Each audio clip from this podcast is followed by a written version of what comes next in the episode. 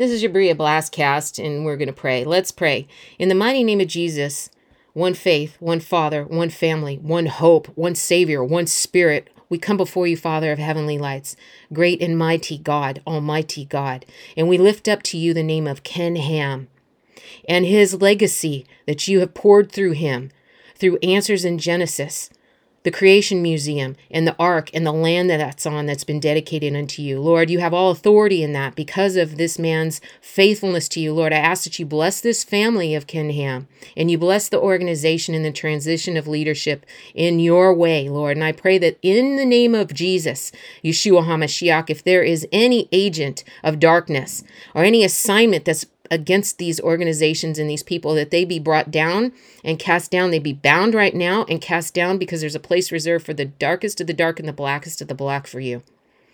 In Jesus' name, you have no authority, and we just lift this up to you, God, and we ask that you have the results that you desire from it. And we thank you in advance, and we love you, and we honor you, and we honor this man. In Jesus' name we pray.